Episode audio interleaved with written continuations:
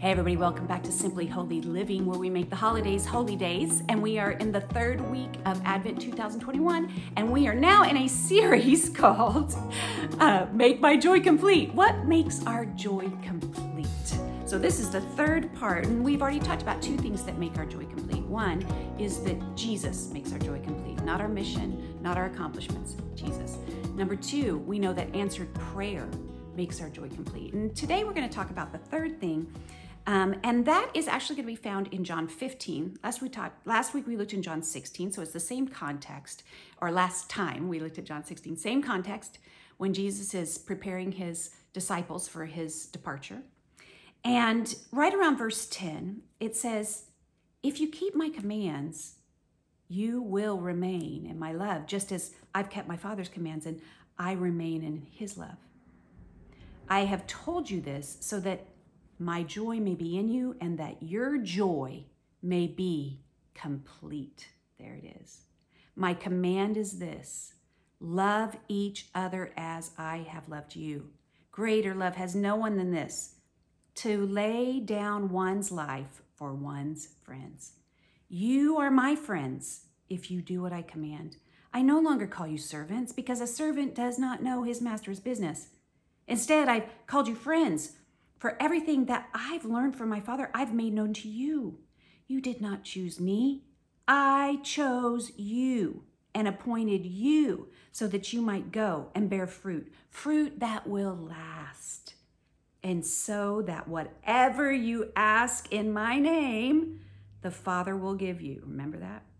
This is my command love each other. Okay, so we're talking about what is going to make our joy complete. And it says that if we remain in his love, our joy will be complete to have his love in us. And when we love, we will obey his commands. When we and then it's this it's this symbiotic relationship. Our love fuels us to obey and our obedience fuels our love. They are inseparable. You know, so many times in the religious world and I don't like to talk about this too much, but it's it becomes this thing of like it's an either or situation. I mean, either, we're just, you know, we're we're we're we're loved by God no matter what and it's grace covers everything. Or and if if that's not and the opposite of that would be that we do works to earn that somehow. No no no. There's no no earning. It's a it's a continual flow. Those things exist at the same time. Because when you really really love someone you don't have to be commanded to do the right thing. That's really the truth. I want you to think about your kids. So if you were going to save your kid's life would you be thinking well i don't know if i can sacrifice that much you know you have the opportunity to save your child from death. And that but you're you're not analyzing well what would i have to do? What do i have to do? No no no. The love says oh, whatever i have to do. I, I don't care. It, you you become nothing. You know you as a parent you become nothing because you're you you would sacrifice anything for your child. And see this is why jesus goes through this entire thing about like I'm, you're not my servants anymore I mean, we all should be, to be quite honest. We all should just be God's servants. I mean, isn't that what Mary said? I am the Lord's servant. May it be to me as you have said. That's what she told the angel. I'm she was right sizing herself. She's like, Yes, I am a servant of the Lord. I am a servant of the living God. I mean, what else am I but a, a mere human in the service of the mighty God? I'm I'm the creation, not the creator. I serve the creator, right? And that is a good stance to have. In fact, our we need a lot more of that around here, right? On this earth. We need a lot more people who are saying, I'm just a creation. I'm, I can't tell the creator what he's done right and what he's done wrong. Who am I to tell God that he's wrong? You know, who am I to, t- to speak up and say, you know, God, God you know, uh, I could give you a few pointers, God, on how to do this thing. No, no, no. We all know that we really are God's servants. That's that's really what we amount to.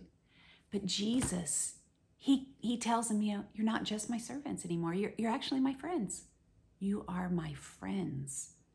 because I've, you know, God tells me stuff and then I tell you everything that he tells me. It's just like it's just like we we see our we see our our kids, you know, they they learn something, they, they tell all their friends everything, all the, the latest stuff, right? And we do this with our friends. We we talk to them and we treat them as as people, as humans with dignity and respect and honor and and love. And he's saying, You're my friends. You know, I'm not going to just call you my servants. In fact, it says, You are my friends. If you do what I command, I no longer call you servants because servant doesn't know his master's business. But instead, I've called you friends. I, I have learned, I tell you everything I've learned from the Father. Everything the Father has made known to me, I've made known to you. I chose you. And he has to go through that big thing. He's like, wait a second. Remember when I was walking along the road and nobody, nobody that followed him, you know, none of the disciples, the apostles, came to him and with an application. None of them applied for the job. None of them felt themselves worthy. Matthew wasn't filling out an application. Hello. You know, we have uh, you know, the fishermen, well they're they're they're not thinking that there's somebody who could follow a rabbi. You know, they didn't make the cut. None of these guys made the cut to follow a rabbi. Because remember that. You didn't choose me, I chose you. And that's what God is saying to you right now, disciple. He chose you. Before the creation of the world, actually, is what the Bible says, but that is too mind blowing for us to cover right now. But He chose you. And when you get that, when you really get love, when you get the love of the Father, when you really can focus and and, and marinate in and meditate on and experience somehow this incredible love of God, you no longer ask, Well, what do I have to do? What are the commands again? So, uh, check them off. Check them off. No, no, no. You obey because you would do anything for Him. You would do anything for a love like that. And that's why that makes our joy complete.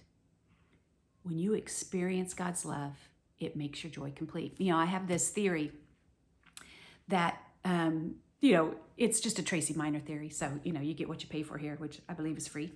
Um, but, you know, out of all the apostles, uh, John is the only one that got to live to an old age, right? He's the only one that got to live out all of his years. Everybody else was cruelly um, put to death, martyred for their faith.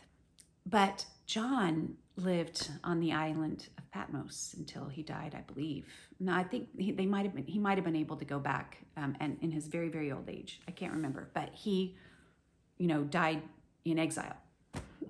But if you read John and all of his letters and his writings, he just writes about love more and more and more. He's the apostle of love, right? But he didn't start out that way. He started out as a son of thunder, correct? I think it's the same John. So he starts off as this, you know, James and John, the sons of thunder. Hey, Jesus, you want us to rain down fire on those guys because they don't believe us. You know, he's that guy. I just love it. He's me, you know, on the inside. So, you know, he's got all that fire inside. But as the years went on, he realized, you know, all of it's just about love. Every single bit of it is just about love. And, you know, I know it sounds so naive. You know, all you need is love. Bam, bam, ba da da.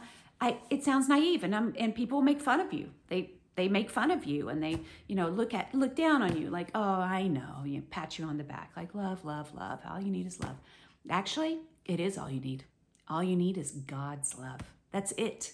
And the more the more we grow, the older we get, the more we grow in his love, the more mature we become, you'll be able to tell by our love.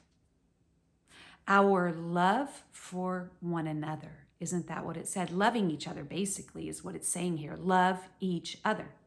And I'll read you a couple more scriptures about joy and love. In Philemon 1, um, Paul is writing, and he says, Your love has given me great joy and encouragement because you, brother, have refreshed the hearts of the Lord's people. You know, love, when we love one another, it spreads joy, it makes our joy complete.